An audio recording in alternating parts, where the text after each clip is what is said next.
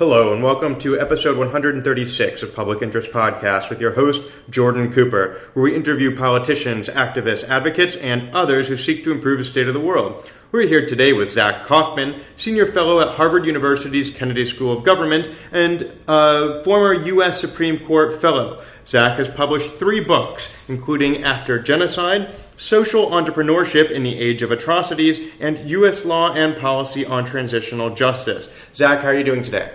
Uh, I'm well, Jordan. Thank you for having me. Glad to have you here. The first question I'd like to pose to you is what are you currently doing, or what have you ever done to advance the public interest, and why?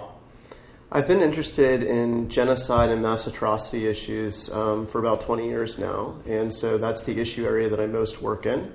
Um, and I've done so from uh, a number of different um, uh, vantages. Um, most recently, uh, I work as an academic uh, writing and lecturing on these issues, raising public awareness about them uh, through my work, um, you know, making uh, policy suggestions. Mm-hmm. Um, and in the past, I've also served in government at the U.S. Department of State and the U.S. Department of Justice on these issues, and in three uh, international war crimes tribunals. And in addition, I've also been working uh, in nonprofit organizations and social uh, enterprises on these issues as well.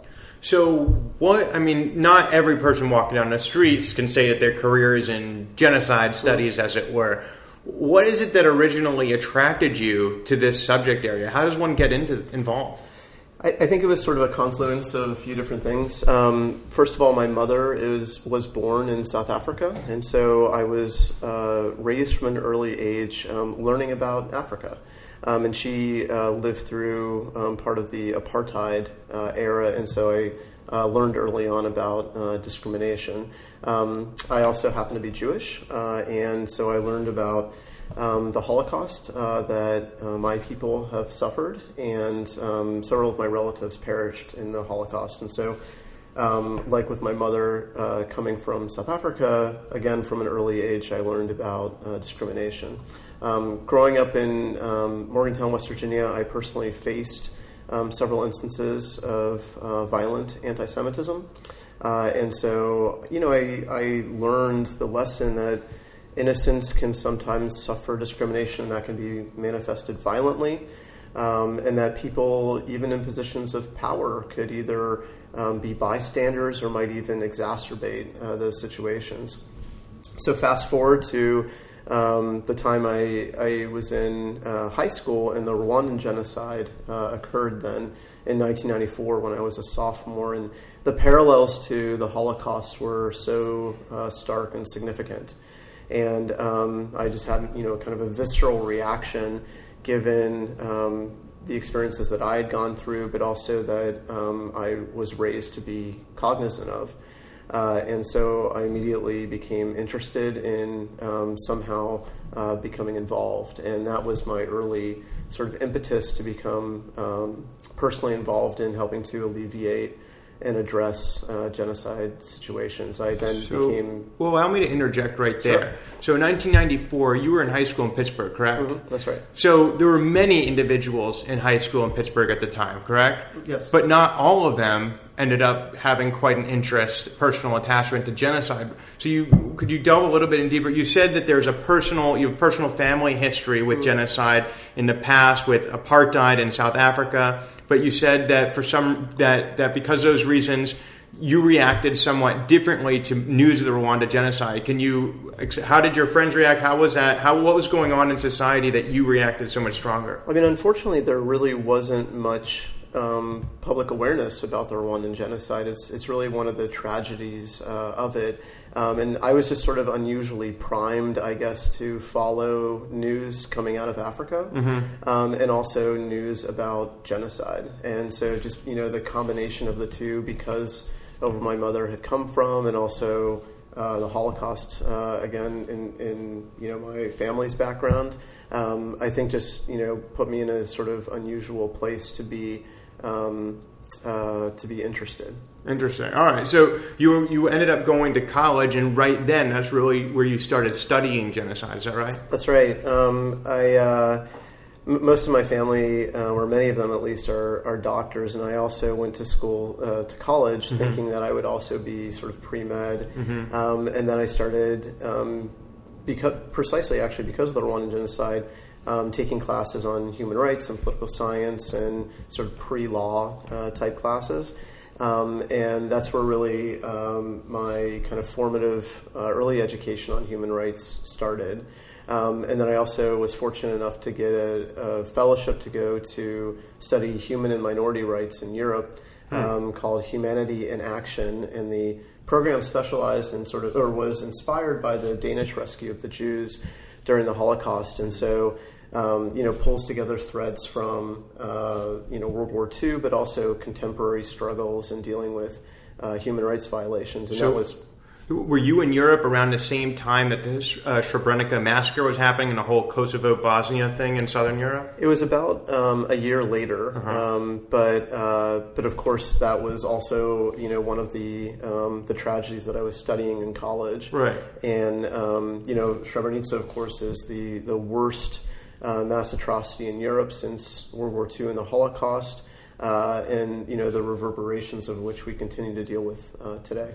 So you were in Europe and you were studying. Why is it that being pre-law? Why is it that getting a law degree, which you subsequently did obtain, why does that better prepare you to, I guess, prevent uh, humanitarian disasters in the future? Why would it be a lawyer? Why not? Or what? What pathway? Well, I would I would suggest that um, people from all all industries mm-hmm. um, could or perhaps should um, be involved in atrocity prevention and response. Um, we see amazing examples of um, physicians, for example, through Doctors Without Borders right. and Physicians for Human Rights. Um, who are involved in, in, these issues, as well as others in technology and engineering and in sociology, psychology, uh, and others it just seemed to me that my calling um, was in understanding um, the legal and political dynamics of um, of mass atrocities, and so right. that's what um, I felt called to uh, specialize in. Interesting. Okay, so you're in Europe, and you what were you studying in particular out there? I was in Denmark, and so um, the, the beginning of the program kind of focuses on the Danish rescue of the Jews, mm-hmm. um, a very successful effort to um, save their Jewish population during uh, World War II. But then it moves through time to the current day to examine um, minority, minority rights violations in Europe um, more generally. And of course, today, uh, and, and, since I was there, um, there are many instances of such. Um, mm-hmm. And uh, and so it, was really tying together um, the past to the present. So, and, and by the way, when you speak about the Danish incident with the Jews, is that where the king of Denmark said that he would wear the yellow Jewish star um, when the Nazis came in, and all of his subjects were Danish subjects, and Jewish or not, the Nazis weren't going to take. That's right. King Christian was very um, protective of, and successfully so, of the Jewish population, and um, not only uh, you know it, in the way that you mentioned, but also in helping ferry many of them um, to Sweden, uh, which was uh, neutral territory, so that they would be protected. So there's all these different massacres happening around the world, and they continue today. And people may debate whether maybe there's Sudan or maybe in a, in the Democratic Republic of Congo or different areas of the world. But all of that is happening elsewhere to people who you've never met, right? You're from West Virginia, you went to high school in Pennsylvania, you live in Massachusetts and Washington D.C. You know, you're you're not living in these communities. What is it that that where's the empathy come from? What is it that makes you care so much about what's happening to these people in other parts of the world? It's it's a great question. I it's it's hard to know exactly what you know what always makes uh, us tick, right? And um, but I but I would say actually I have I have lived in some of these communities, so I've spent quite a lot of time uh, living in and visiting uh, Rwanda, mm-hmm. um, but also neighboring countries uh, as well. And I've worked personally on some of the um, the war crimes investigations and prosecutions when I served at uh, at three of the tribunals: the one for Rwanda, the one for former Yugoslavia, and the permanent uh, International Criminal Court. And all throughout, um, I've met victims, uh, survivors who. Um, have really touched me with with their personal stories of what they've endured um, and emerged from. And um, and you know those experiences have really stayed with me and, and further inspire me to to remain focused in this field. Um, and like you said, I mean, atrocities persist all around the world um, in the countries that you mentioned. but also we see Syria, for example, is the um, probably the biggest uh, hu- you know humanitarian crisis since the Second World War. Um, and you know, in addition to the African uh, situations that you mentioned, I would also point out um, in Burma the um, the targeting of the Rohingya. Um, uh, for um, you know with atrocities as well. So we do see this these mass atrocities uh, um, persist, uh, unfortunately, um, so many places in the world. So I'd like to ask at this point for a definition. Many of our listeners may be confused about what a genocide is and the difference between genocide and violence more generally. For instance, I once heard somebody say, "Well, you know." why uh, why be so worried about the genocide of Jews in um, World War II when there were you know a lot of blacks killed in the slave trade? Mm-hmm. You know, wh- isn't that something worth worrying about? Was that genocide? Was that not genocide? What is genocide, and why is it different than other types of violence? Um, it's a great question, and, and legal scholars have um, have been working on this for, for quite some time. Um, you know, what really is the definition of genocide? And effectively, um, it is uh, the targeting in whole or in part a um, particular group um, for uh, extermination. Uh, so it always is for killing all of the people in a particular group. Um, Usually, yes. Um, there are other ways that you could so if you're affect in... genocide, mm-hmm. um, uh, but but typically the the way that we understand it is by killing in whole or in part a particular group. And one of the reasons why. It is sometimes known as the crime of crimes. Mm-hmm. Uh, is that, and that's that's a quote from the the Rwanda Tribunal. Mm-hmm. Um, is that you know, the targeting of some people um, is um, heinous, uh, of course, but the but the intentionality of trying to eliminate a whole group mm-hmm. um, is one of the most um, heinous uh, crimes against humanity we could imagine. Um, and so, you know, you mentioned slavery, yet again, one of the other, um, you know, worst uh, crimes that we could possibly uh, imagine. But we do need to to to um, you know recognize you know differentiate uh, you know the the different types of uh, heinous crimes um, just so that we can be um, specific uh, about them about their causes uh, about you know um, how they're uh, perpetrated and, and orchestrated um, and about also how we would investigate prosecute and punish them would it be appropriate to say that the objective of the slave trade was to make people into property and then to use them for one's own economic advancement. Through the course of these activities, many blacks died. Mm-hmm. But the end objective was to enrich the slave owners, not to kill all black people. Whereas in a genocide, the objective is death. Whereas in slavery, the objective is economic uh, growth and a byproduct is death. Would that be inappropriate? That, that's right, yes. Um, if uh, the, the, key distinction of, of genocide is um, is the elimination or, or in part of, mm-hmm. of the group. Um, slavery, uh, an equally heinous um, uh, offense we can imagine, um, is uh, is somewhat different mm-hmm. Um, in the ways that, that you mentioned. Although I would note um, that that some um, instances of enslavement have included mm-hmm. genocide. Right. Um, so there there has been historically some overlap as well. So you mentioned that when you've worked in these war crime tribunals, you were able to hear certain stories that resonated with you, that inspired empathy in you. Um, if it's too difficult, then I'd understand. Would you be able to share any of these stories with our listeners to perhaps inspire this, a similar kind of empathy in them? Yeah, um, I mean, one of the one of the earliest um, uh, survivors of the Rwandan genocide that I met was named Ancilla. Uh, this is going back to one of my, I think, earliest trips to Rwanda, which was around um, 2000 or 2001. Mm-hmm. And what had happened to her just six years earlier in '94 um, was uh, when when the genocide uh, erupted um, in April of 1994. Uh, her family, she was she's Tutsi, and her her family is Tutsi. Um, was targeted. And what is uh, Tutsi for our listeners? Tutsi is the minority um, ethnic group in, in Rwanda. Actually, there are two minority ethnic groups: the Twa um, and the Tutsi. Um, but the genocide was mostly focused on uh, on the Tutsi. By, committed by what was the ethnic group? The majority ethnic group, which is called the Hutu. Okay, thank you.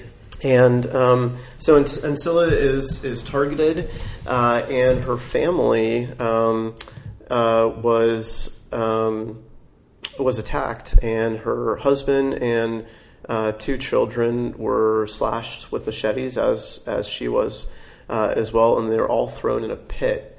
And so um, she was at the bottom of the pit, and her husband and two children um, were piled on top of her and um, and died.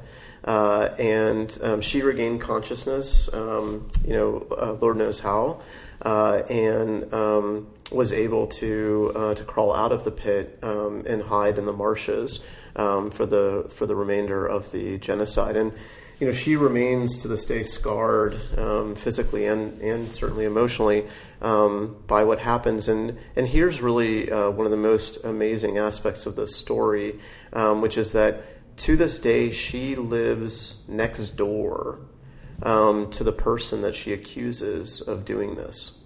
Um, and so we see in, in Rwanda um, these sorts of situations where um, in part because the, the country is so small, um, but also in part because there are so many people who participated in the genocide and not all have been addressed.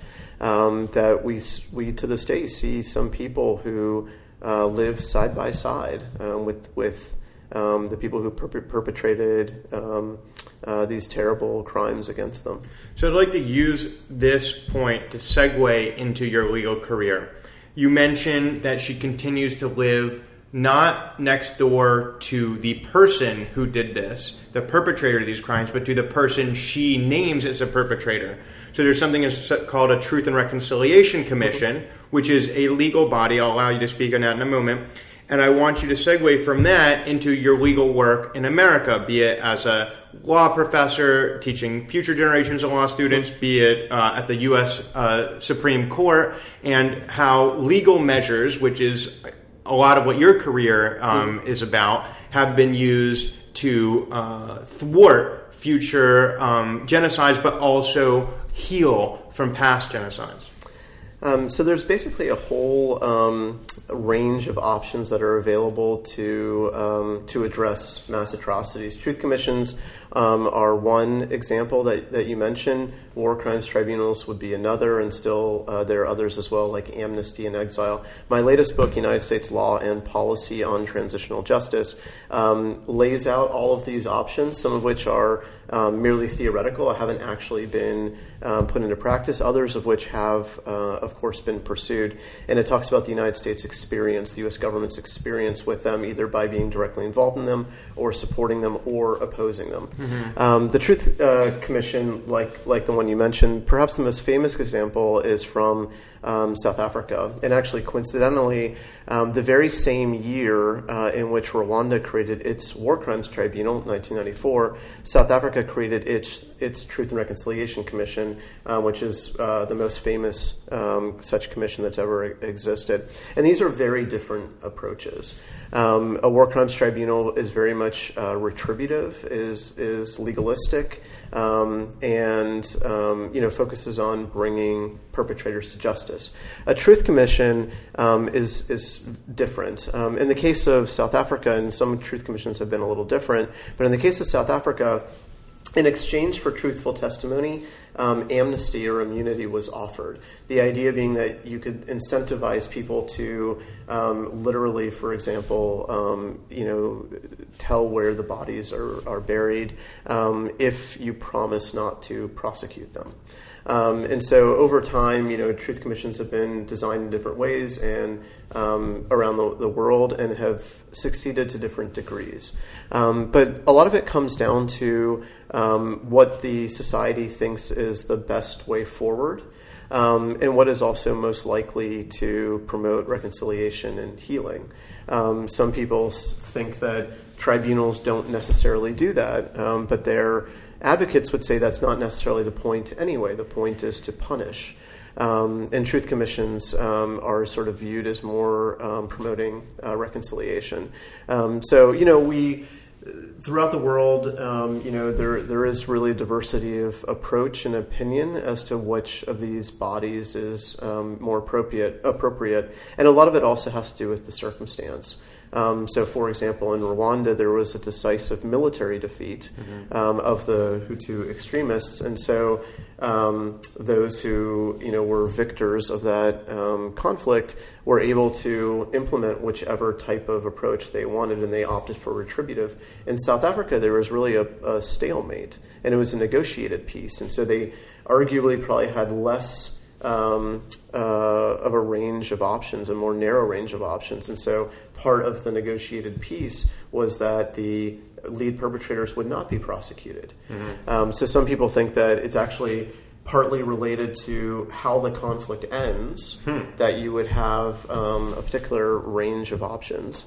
Um, and bringing this back to your life, mm-hmm. to the life of Zach Kaufman in his legal career, you worked in the Supreme Court. You've been at you, you currently are at Harvard. Can you tell us a little bit about how all these experiences inform your work today? Certainly. Um, well, all throughout my travels um, and and the work that I've done in the field, I've always um, you know kept a journal of everything I've kind of seen and done and learned.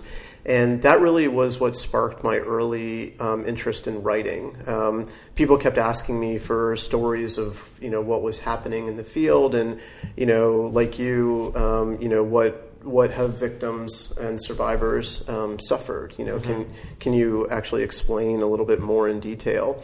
Um, and so I started writing uh, about um, about my experiences, what I'd seen, and and also my critiques. Um, there, you know, especially uh, when I was working at the the three tribunals that I served at, I um, I noticed that they were, you know, not perfect, um, and that they certainly um, had a lot of room for improvement. Mm-hmm. And so, um, a lot of my early work was sort of critiquing and making policy prescriptions about um, how international legal institutions um, could improve. That then inspired me to um, pursue a career in academia, mm-hmm. where I could dedicate uh, my time to writing, teaching, and lecturing about um, about mass atrocities, particularly the legal and uh, political issues involved.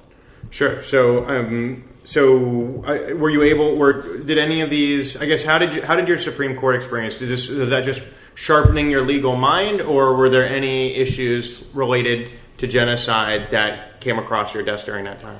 Well, um, I, I, felt that in order to be effective at um, at my field of specialty, being uh, mass atrocities, mm-hmm. um, I needed to learn uh, about the law generally. Mm-hmm. Um, and of course, people, you know, when you go to law school, you do do exactly that. Um, and you know, there was a, an opportunity arose um, later on to serve at the U.S. Supreme Court um, where I was focusing on international legal issues and human rights and some other mm-hmm. um, related matters. Um, so I didn't focus exclusively um, or even primarily on uh, atrocity issues. I was there more to, um, as you said, sort of hone my my legal skills generally, and also to contribute what I could, um, particularly on international law. So, who did you clerk for? Did you clerk for one particular justice? It, it, wasn't a clerkship; it was a fellowship, which is a different uh, position. Um, the clerks um, work on the day-to-day um, operations of the court in the sense of um, focusing on the cases. Mm-hmm. Um, the fellows, and there are about four clerks per justice. Mm-hmm. The fellows, of which there are four for the entire Supreme Court, mm-hmm. are more focused on assisting the um, Supreme Court as a um, as a branch, as a political institution, mm-hmm. um, and so we were involved in the in the operations of the of the court. So suppose you had uh, nine justices in front of you who were the justices who were there while you were there. Currently, um, there are not nine, but suppose that there were. Um, so. Uh, as, as we're approaching the end of the podcast, and I'd like to ask you this final question. So, you're speaking to these nine justices, and you're telling them why uh, U.S. policy needs to per- work to prevent future genocides, um, what the purpose uh, is of, I guess, um, or maybe we might be in a, in a legal, we may be in a classroom in, in uh, Yale Law School or in Harvard, and you're talking to your students. What's the, why have you been so involved in, in trying to advance the public interest through your work on genocides. What is what do you hope your legacy will be? What do you hope United States legal legacy will be to the world um, in preventing these atrocities from happening again? So I guess what would you tell the justices or your students? You know, this is what we this is why we ought to care. This is why I care, and this is at the end of the day what I hope the United States will leave for the rest of the world in order to prevent these things from happening again. I, I, think I would start by emphasizing our common humanity. Um, you know, we as in the United States are a nation of immigrants, and many of us have come from or we have friends and family who remain in um, deeply troubled countries. Um, our country itself um, faces ongoing um, issues of discrimination, um, some violently so as well. Mm-hmm. And so, when I think of genocide, I think of perhaps the worst manifestation of that. Um, that discrimination um, could become so uh, egregious that um, its perpetrators would think that you simply need to eliminate an entire group of people.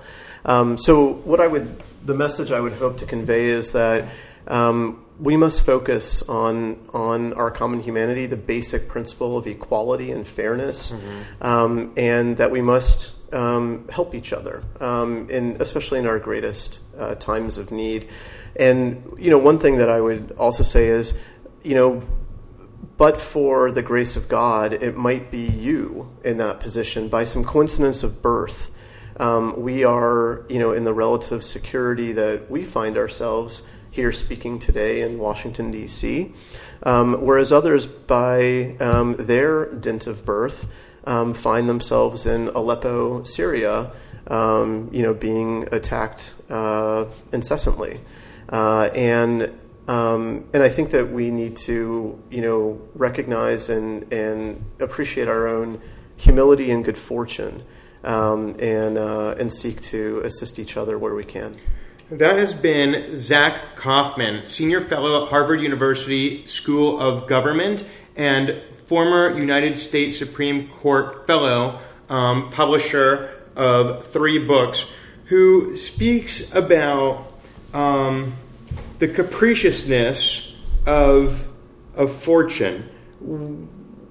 We genocide is a uniquely human phenomenon um, where we target an entire group or part of a group for extermination. Zach stresses that that it could really it's not merit based who is targeted who is victimized. In fact it has happened in the industrialized world it's happened in the developing world it's happened in many different parts of the world.